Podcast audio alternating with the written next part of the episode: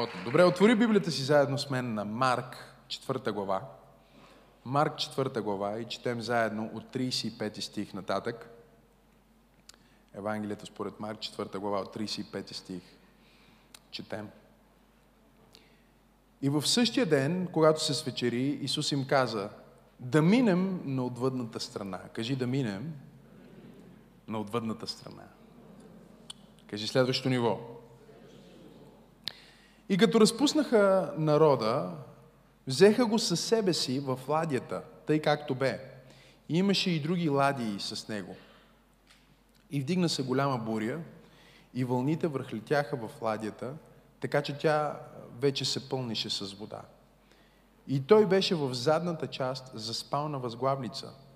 И те го събуждат и му казват, Учителю, нима не те е грижа, че загиваме. А той, като се събуди, смъмри вятъра и рече на езерото, мълчи, отихни.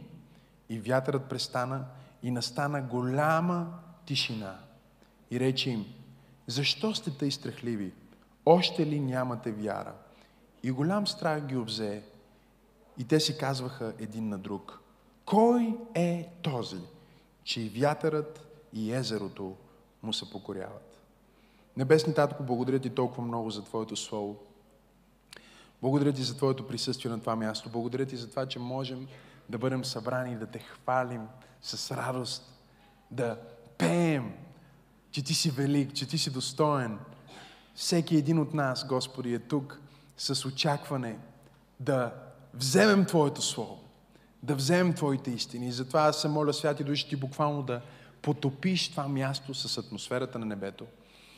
Моля те да ни говориш чрез Твоите думи и нека Словото Ти да излезне като огън и като чук, като огън, който изгаря всичко нечисто и като чук, който разбива всяка крепост и скала и бариера, която се издига против познанието на Господа. Точно сега аз вземам власт в името на Исус и смъбрям всяка демонична сила, всеки дух на объркване и всяко нещо, което би дошло към умовете на хората в това събрание или които гледат, за да открадне благословението и откровението на Словото. Аз декларирам точно сега, че всеки един слушател, ушите им са отворени, за да могат да чуват, да приемат и да прилагат Божието Слово. Аз декларирам, че има дух на мъдрост и откровение, който се трансферира точно сега. Господи, благодаря Ти за това, че Ти отваряш духовете ни, за да приемаме всичко, което Ти имаш да кажеш. Ние обещаваме, че ще дадем цялата слава на Исус. За всяко чудо, за всяка дума, за всяко свидетелство, което ще излезне от това място. В Неговото страхотно, велико, неповторимо, единствено име се молим и заедно казваме Амин. Исус им каза да минем на отвъдната страна. Кажи да минем на отвъдната страна. Да минем на отвъдната страна означава да отидем на следващото ниво. Да минем на отвъдната страна означава да предприемем нещо ново. Да направим крачка на вяра. Да отидем в ново ниво. Кажи ново ниво. Исус им казва да отидем на отвъдната страна и веднага Библията казва, щом те се качиха в ладията, за да отидат на отвъдната страна, голяма буря се насочи и вълните започнаха да се разбиват в лодката и да я пълнят с вода. Не е ли изумително как всеки път, когато ти последваш Господ в ново начинание, всеки път, когато ти си на път да отидеш в ново ниво, или Бог те подготвя за свежо помазание, преди помазанието идва изпитанието. Вълните, Библията казва, се насочиха към тяхната лодка и лодката им започна да се пълни с вода. Атака идва винаги, когато ти решиш да направиш значителна промяна в живота си. Винаги има изпитание преди Бог да ти даде ново помазание. Кажи изпитание. Но аз проповядвам днес в църква пробуждане, ако си водите записки, че силно изпитание дава мощно помазание. Кажи силно изпитание. Дава мощно помазание. Кажи силно изпитание. Дава мощно помазание. Кажи силно изпитание. дава мощно помазание. Кажи, колкото по-голяма битка, толкова по-голяма награда. Кажи, колкото по-голяма трудност, толкова по-велико свидетелство. Кажи, колкото по-голяма бъркотия, толкова по-силна слава от Бога в моя живот. Кажи, силно изпитание дава мощно помазание. Вижте какво казва апостол Яков в своето послание. Първа глава на Яков казва, считайте го за пълна радост, братя мои, когато паднете в разни изпитания, като знаете, че изпитанието на вашата вяра произвежда твърдост. А твърдостта нека извърши делото си съвършенно, за да бъдете съвършенни и цели, без никакъв недостатък. С други думи, апостола им казва, когато изпитанието дойде, радвайте се. Ако не сте били в изпитание до сега, ако не си бил в трудност до сега и сега трудността е дошла, радвай се.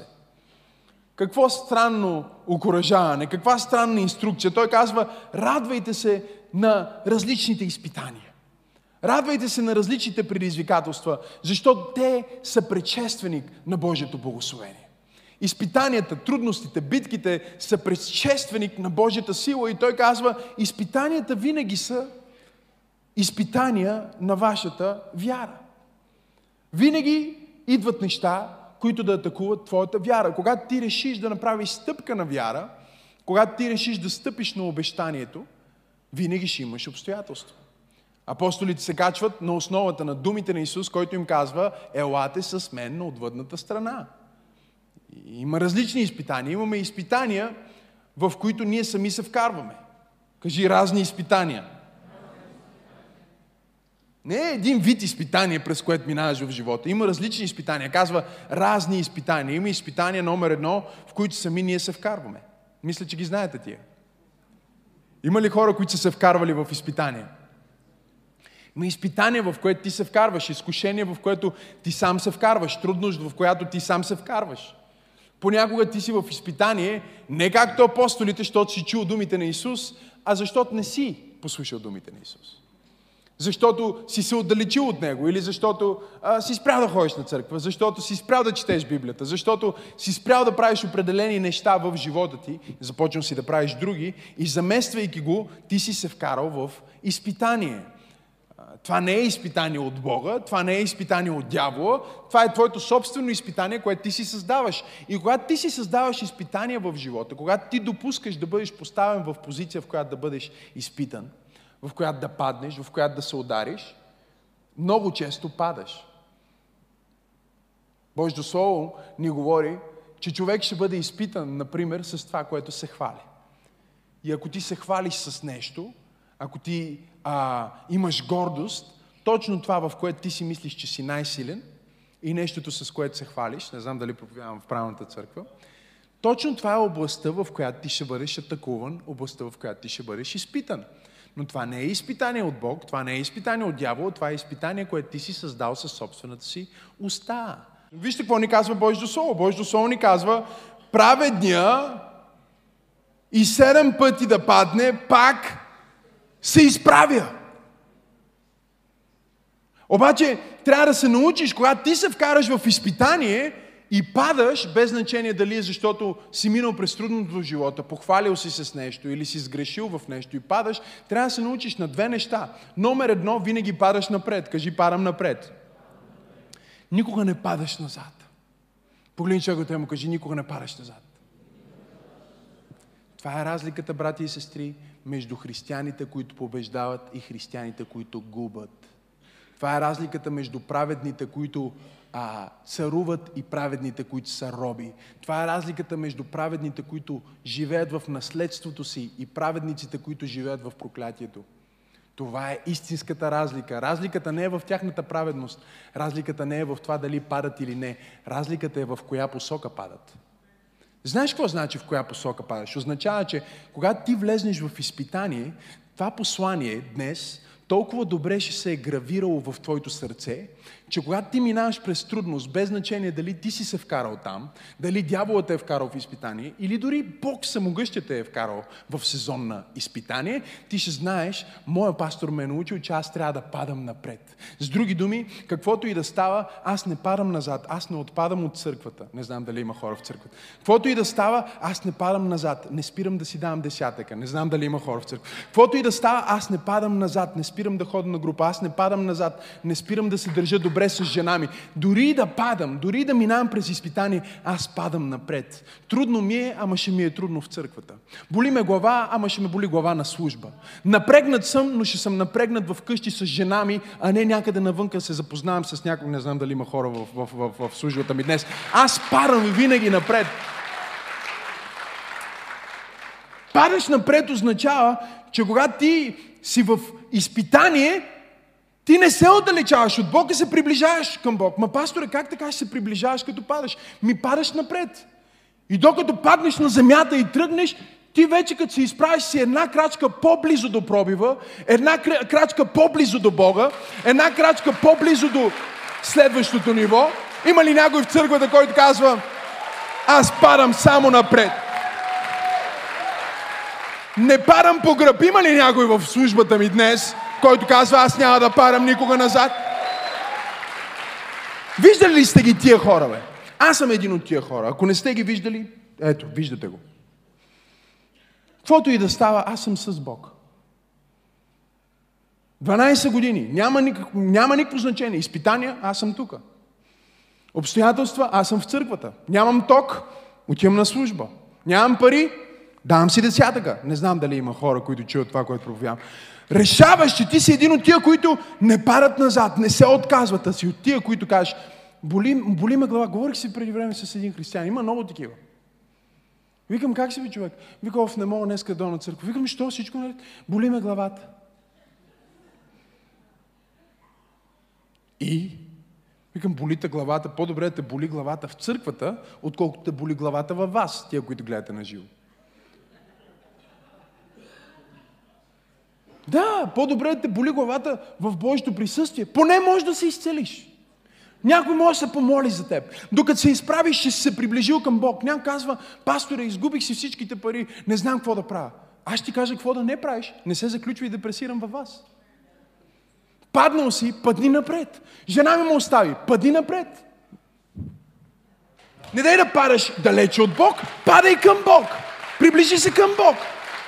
О, ако искаш да му дадеш слава, дай му слава. Не дай да се плашиш. Има толкова много хора, които когато са в изпитание, падат назад. Спираш да ги виждаш. Затварят се в себе си. Може би сами са се вкарали в изпитание. Може би дявол ги е вкарал в изпитание. Може би Бог ги е вкарал в изпитание. Но каквото и да е изпитанието, през което минаваш, никога не параш назад. Кажи, никога не парам назад. Ма не се отказваш, не си кажеш край. Това изпитание е моя край. Не е твоя край. Моята дъщеря Сара е изумителна. Опитвам се да я науча да лази.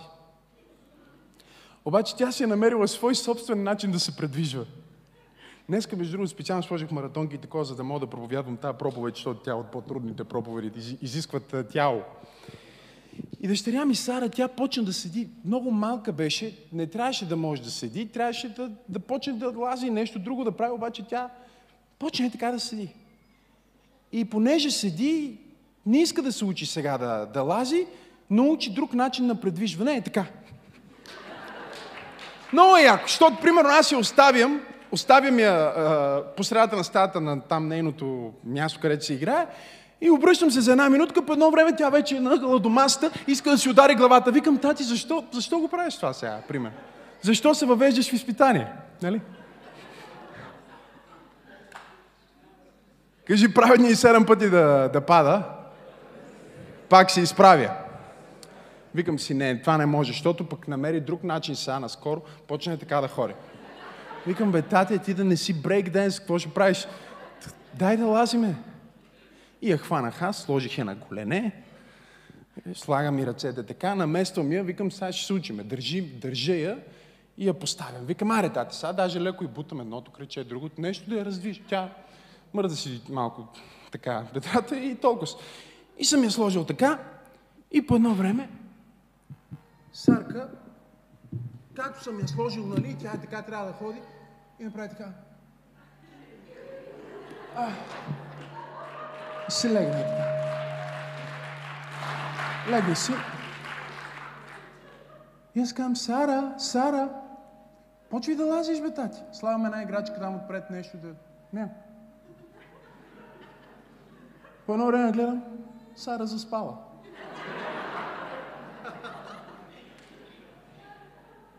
Комфортно е. Виждате ли, има християни, които им е комфортно да са долу. Те са паднали в греха или паднали в изпитанието и сега им е удобно, стоят долу и се самосъжаляват и дори си заспиват. Заспиват си там в своето самосъжаление, в своето изпитание и започват да казват, то аз не мога, аз се вкарах в това или без значение той ме вкара в това и стоят и мрънкат долу. Обаче Божието Слово ни казва, че праведният дори седем пъти да пада, пак се изправя. Знаете ли каква е разликата между праведния и нечестивия? Не е, че праведния не пада, праведния също пада. И нечестивия пада. Обаче праведния като падне седем пъти се изправя осми. Не знам дали има хора в църквата. Нечестивия пада седем и се изправя само седем. Разбирате ли ме? Имаме праведния, който се изправя осми път. Той се изправя още един път. Има ли хора, които са решили, аз никога няма да остана долу? Номер едно, параш напред. Номер две, винаги си изправиш. То, защото си праведен. Кажи, аз съм праведен. Кажи, няма да остана долу. Кажи, силно изпитание. Дава мощно помазание. Кажи, силно изпитание. Дава мощно помазание. Нещо друго, което става, когато си изправиш много яко, ти си долу и всеки път, когато ти се изправиш, ти трябва да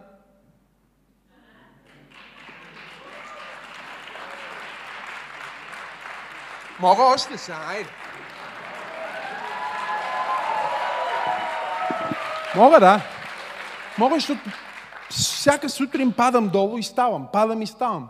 25 пъти, после пак падам, ставам, падам, ставам, падам, ставам. Какво правя? Изграждам мускули. Праведния дори да падне 7 пъти, се изправя 8. Обаче като се изправиш, първо не си паднал назад, паднал си напред, по-близо си до Бог, по-близо си до целта, по-близо си до свежо помазание. Второ, вече имаш по-големи мускули. Не знам дали има хора в църквата. Мускулите на твоята вяра. Бог ме е изпратил да насърча някой в църква пробуждане и да му кажа, мускулите на твоята вяра растат в изпитанието. Казва, изпитанието е към вашата вяра. Не, ти си мислиш, това е изпитание към семейството. Не, изпитание към вярата ти е. Да изградиш твоята вяра, че Бог ще ти даде сила да изградиш това семейство. Да изградиш твоята вяра за твоя бизнес. Да изградиш твоята вяра за тази победа. Да се отласнеш още веднъж. И всеки път, когато ти се отласкваш, един път, два пъти, три пъти. Ако ми каза, защо пише седем пъти? Не пише седем пъти, защото това ти е лимита. Пише седем, защото в Библията седем е числото на пълнота, на съвършенство. С други думи, дори когато ти си паднал толкова много, че си мислиш, няма на къде повече да падна. Това е моя финал, това е моя край. Ти можеш да се изправиш осми път. Защото 8 е число на ново начало. Благодат. Сила от Бога. Кажи силно изпитание. Дава мощно помазание. Разбира се, има и тия изпитания, които врагът ти изпраща. Врага изпраща изпитания. Понякога Сатана идва да се бори срещу тебе. Дали чрез хора или ситуации, но това е демонично изпитание. И много често тези изпитания идват след най-големите победи или след най-великите пророчества. Не знам дали има хора в църквата, които знаят и са го преживели. Докато нямах църква, нямах изпитания. Докато нямах пророчество, нямах изпитание. Пророкуваха ми, че ще стана милионер и изведнъж сега съм на ръба да изгубя всичко. Има ли някой? Това е защото всеки път, когато ти се пророкува и всеки път, когато ти влезеш в светлината, врага разбира плана на Бог за твоя живот. И той започва да изпитва, да атакува плана на Бог за твоя живот. И това не е момента, в който ти просто трябва да се чудиш какво да правиш, трябва да вземеш Божието Слово и да се молиш и да мачкаш дявола, защото това изпитание ще ти даде помазание. Ще излезнеш победител, ще излезнеш по-силен, ще излезнеш по-голям, ще излезнеш по-мъдър.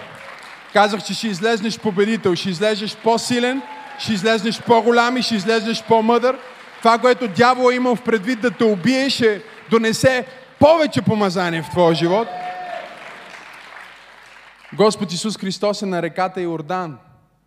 Никой не знае, че Той е Божий син, освен няколко човека, повечето от тях се съмняват, че е Божий син. Най-вероятно единственият човек, който вярва, че Той е Бог, е Неговата майка. Братята му не вярват в Него, роднините му не вярват в Него, но един ден той е на река Йордан и Библията ни казва, небето се отваря и Бог проговаря и казва, това е моят възлюбен син, върху който е моето благоволение. С други думи, сега минаваме в следващо ниво. Сега минаваме в следващо ниво на слава. Сега минаваме в следващо ниво на сила. И какво се случва, брати и сестри? Веднага, щом той минава към това следващо ниво, Библията казва, духа го заведе в пустинята, за да бъде изпитван от дявола. И когато той остана сам, кажи сам, и беше гладен, кажи гладен. Когато той остана сам и беше гладен в пустинята, Библията казва, тогава Сатана дойде да го изпитва, защото дявола никога не идва докато ти си в силата си, той не идва в същия момент, в който Бог ти дава пророчеството. Той чака точно достатъчно време да те мине, да мине, да те хване в пустинята, кажи в пустинята, и да започне да те изпитва. И Библията ни казва, че той отиде и му каза, ако ти си Божий син. Разбирате ли, че тук що небето се беше отворило и, и Бог официализира че това е Божия син. Той официализира, той каза, това е моя възлюбен син. Но има изпитание, което врага носи към тебе и когато това изпитание дойде към тебе, Бог мълчи.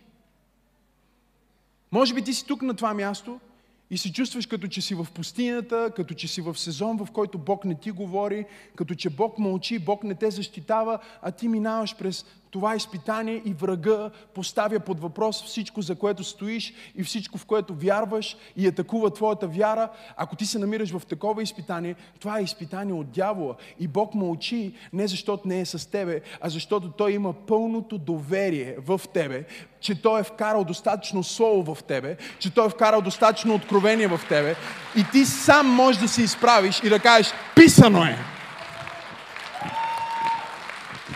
Разбираш ли?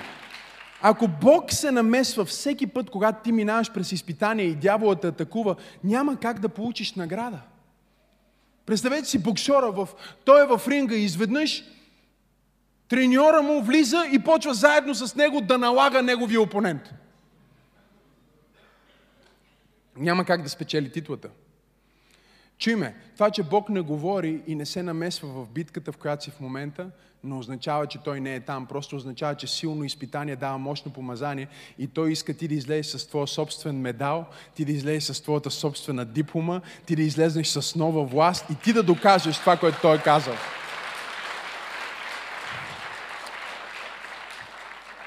Да докажеш това, което Той е казал. Пипни човек от му кажи, Бог те е призовал да докажеш това, което Той е казал. Разбирате ли това? Бог каза, това е моят възлюбен син, но сега Исус трябваше да докаже. Кажи да докажеш. И да докажеш означава да продължиш да казваш. Да докажеш.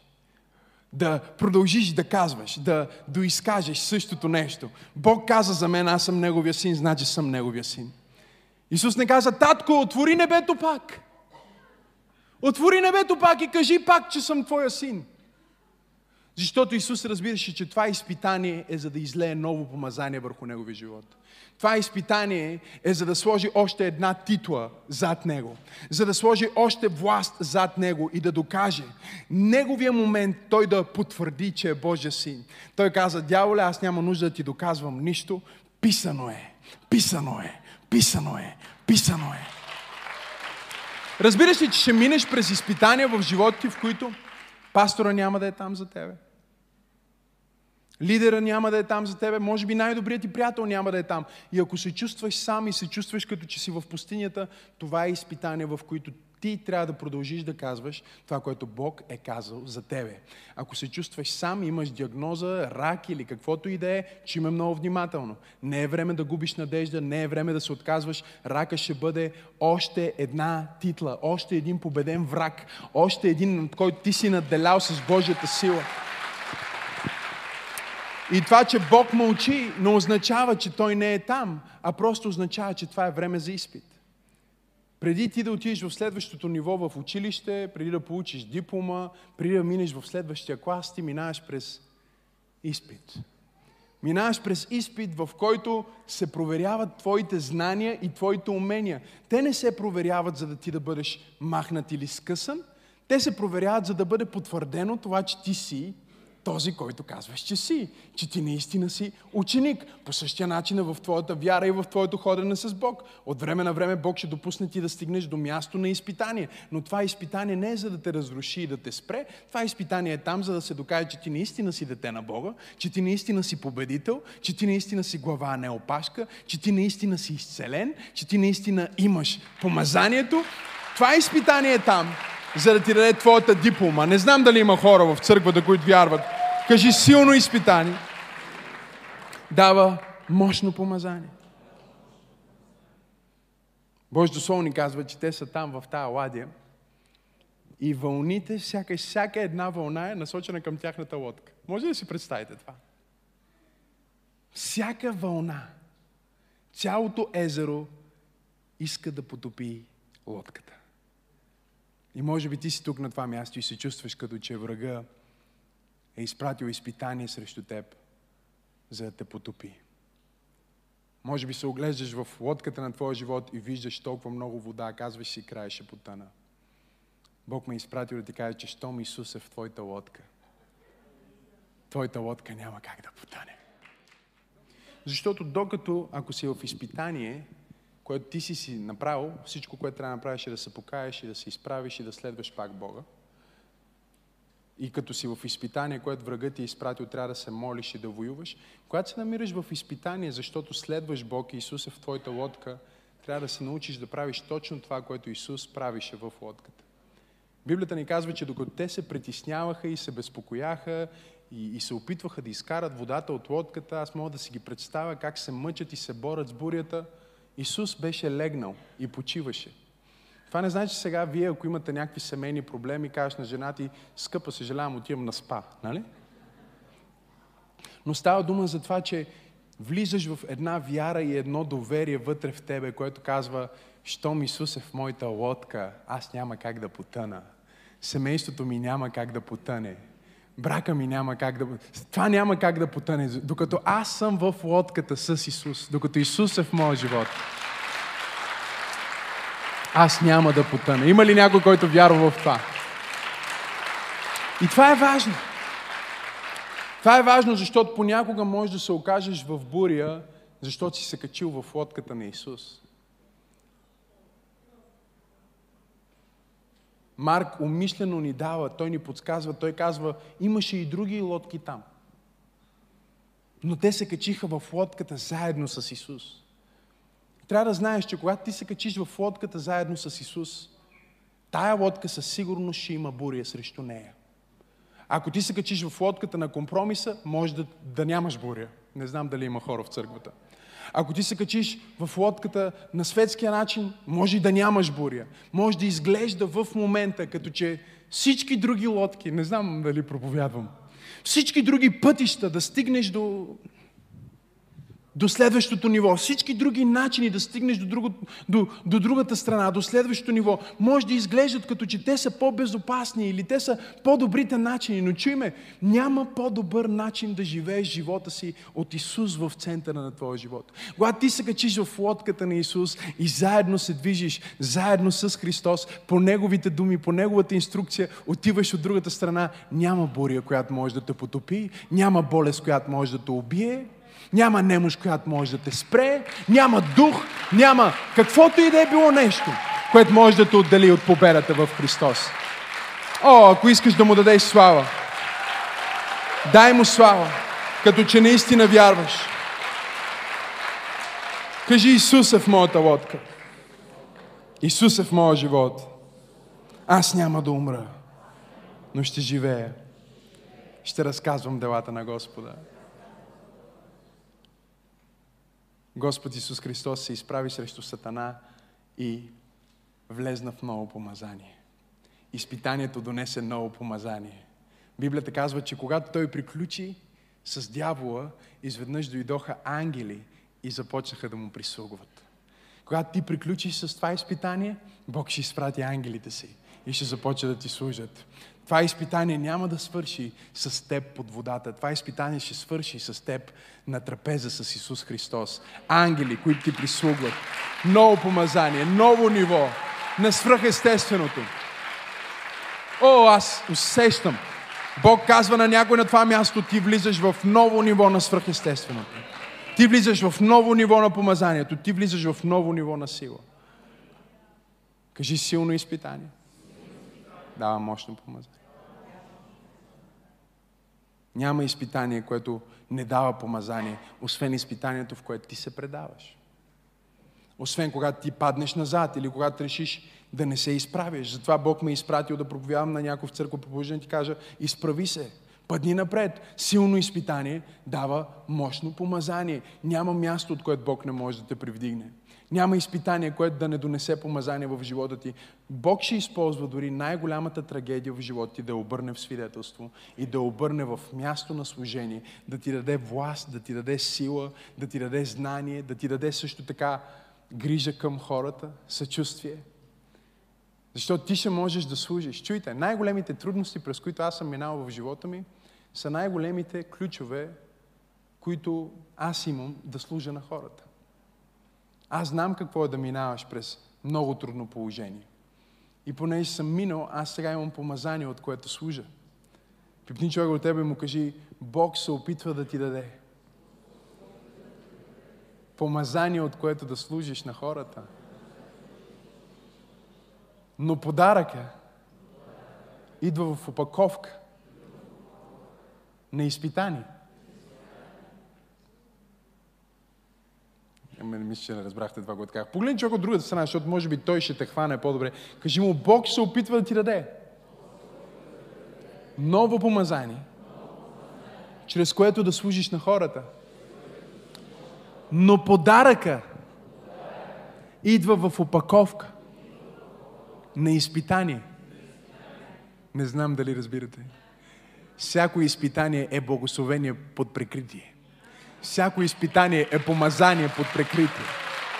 Всяко изпитание, всяка трудност е нова сила от Бог под прикритие. О, ако вярваш в това, защо не му дадеш едно дарение на ръкопляскане, като че наистина вярваш? Кажи силно изпитание. Дава мощно помазание. Вижте какво ни казва Божието Слово. В момента, в който те минаха на отвъдната страна, в Марк 5 глава, отворете Марк 5 глава, когато те стигнаха на отвъдната страна, в момента, в който стъпиха на пясъка, в момента, в който учениците и Господ Исус Христос пристигна в следващото ниво, кажи следващото ниво, от гробищата излезна човек, обладан от легион демони. Божието Слово разказва за този човек, че са се опитвали да го вържат с окови и той разкъсва оковите. Целият в рани, режел се сам. Целият в рани, гол. Този човек плаша от целият регион, контролирали тези духове, контролирали целият регион чрез него. И сега учениците са стигнали заедно с Господ Исус Христос от другата страна и казва, и тъй, като минаха отвъд, кажи ще мина отвъд. Кажи минавам отвъд. Казва, когато стигнаха до Гадаринската страна и като излезнаха от ладията на часа, веднага стъпиха на новото ниво и на часа от гробищата излезна човек с нечист дух, който живееше там в гробищата, се разказва неговата история, когато той човек застана пред Исус, го молише и демоните молиха, казаха, не ни гони от тая страна.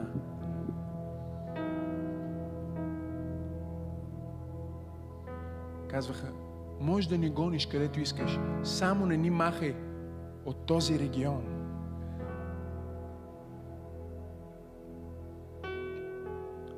Исус каза, колко сте казаха, Исус каза, как се казваш?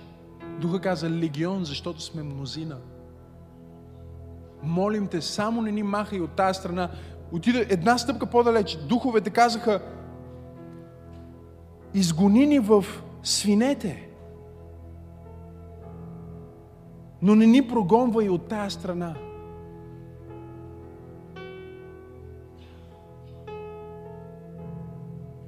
Не ни прогонва и от тази страна. Той човек беше опресиран и беше задържан и имаше легион, който се опитваше да, да убие призванието, да убие помазанието.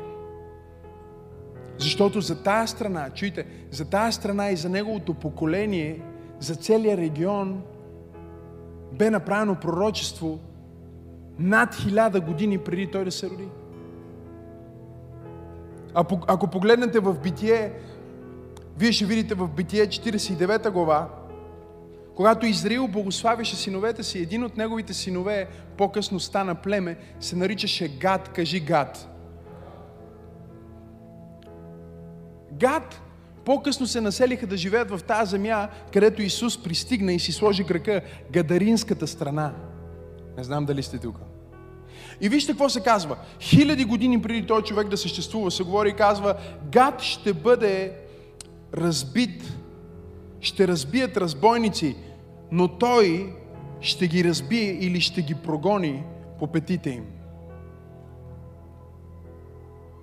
По някакъв начин бащата вижда в поколения напред, че в това племе, в този род, Бог е подготвил благословение. Бог е подготвил съживление и заради това съживление разбойници са дошли да опресират, разбойници са дошли да унищожат благословението. И думата за разбойници на еврейски е думата за легион.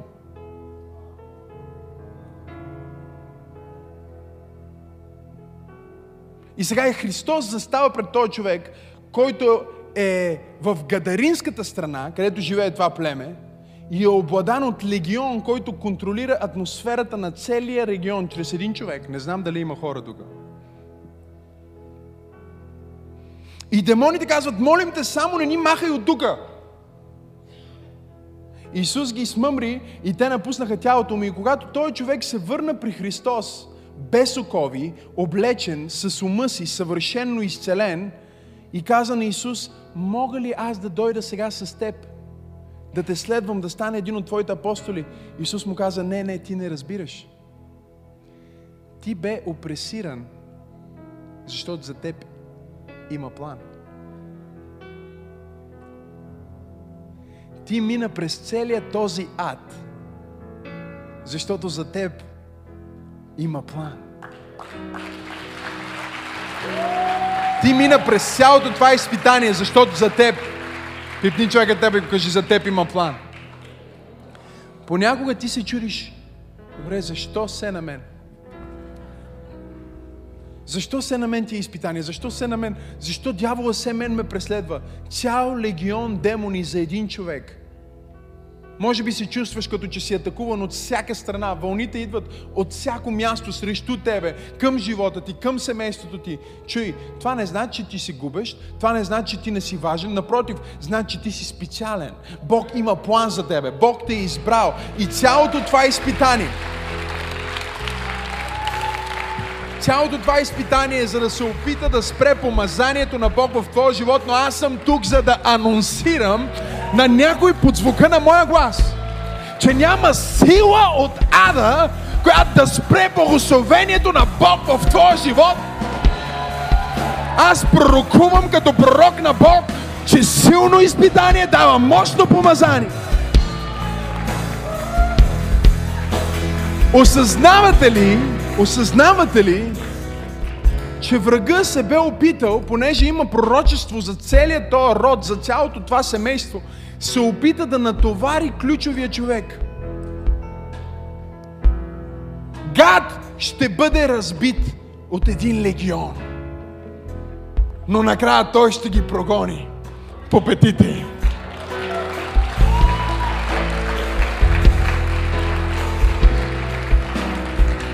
Атаката върху твоя живот ти показва категорията, в която Бог те вижда. Бог не би допуснал демон тежка категория да влезе в ринга с теб, ако той не смяташе, че ти имаш помазание тежка категория. Бог нямаше да допусне това изпитание, ако не беше видял предварително, че в тебе има потенциал да разбиеш това изпитание, да разбиеш този дявол, да разбиеш и да победиш. Има ли някой в църквата? Кажи силно изпитание. Дава мощно помазание. Кажи, аз ще излезна от тая буря. По-щастлив. По-силен. По-мъдър. По-голям. По-помазан. По-помазан. По-помазан.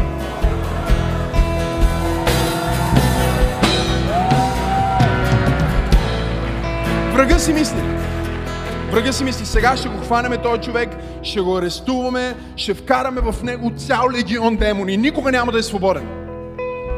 Той не знае, че пророчеството вътре в теб е по-силно от опозицията. Солото вътре в теб е по-силно от опозицията. Исус улови, че има някой, който има Исус улови, че има някой, който има огромно помазание върху себе си. Улови го и каза, не, не, не, трябва да отидеме да извариме това помазание. Той човек е бил в изпитание достатъчно дълго. Време е да извариме помазанието. Чуйте Исус не може да има 13 апостоли, има 12 апостола, но ако имаше 13 апостол в ранната църква, това беше този човек. Църковната история разказва, че след неговото освобождение целият регион се спаси. Целият регион, в който той отида по се спаси. И някой от най-мощните църкви, някои от най-мощните съживленски църкви бяха в региона, в който той човек, този от гадаринската страна,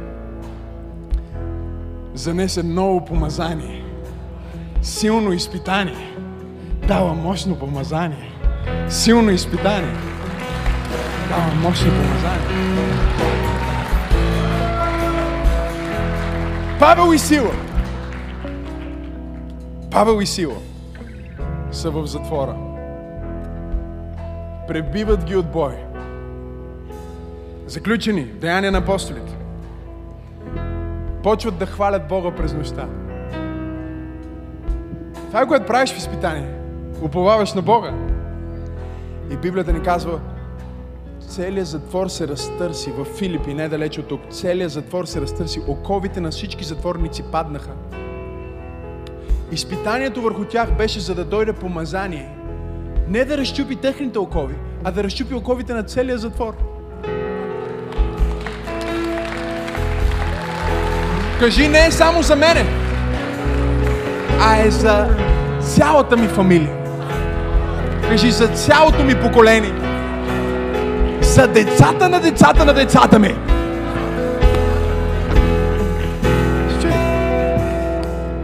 Разчупва се, оковите падат, не само на тях, на всички.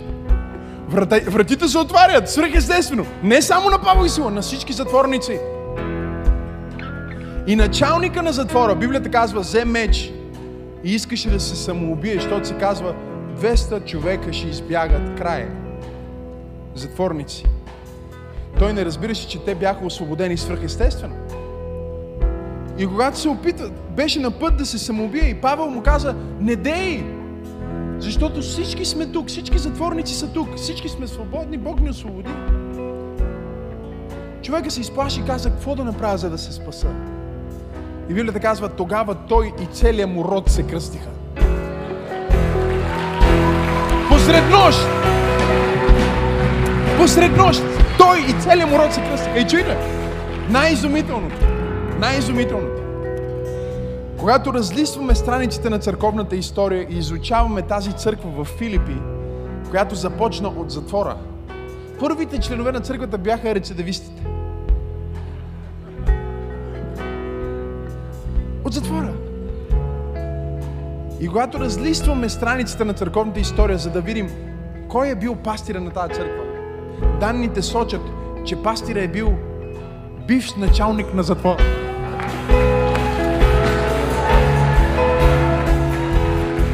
Бог изпрати Павел и Сила в затвора, за да започнат църквата в затвора и началника на затвора да стане пастира на църквата.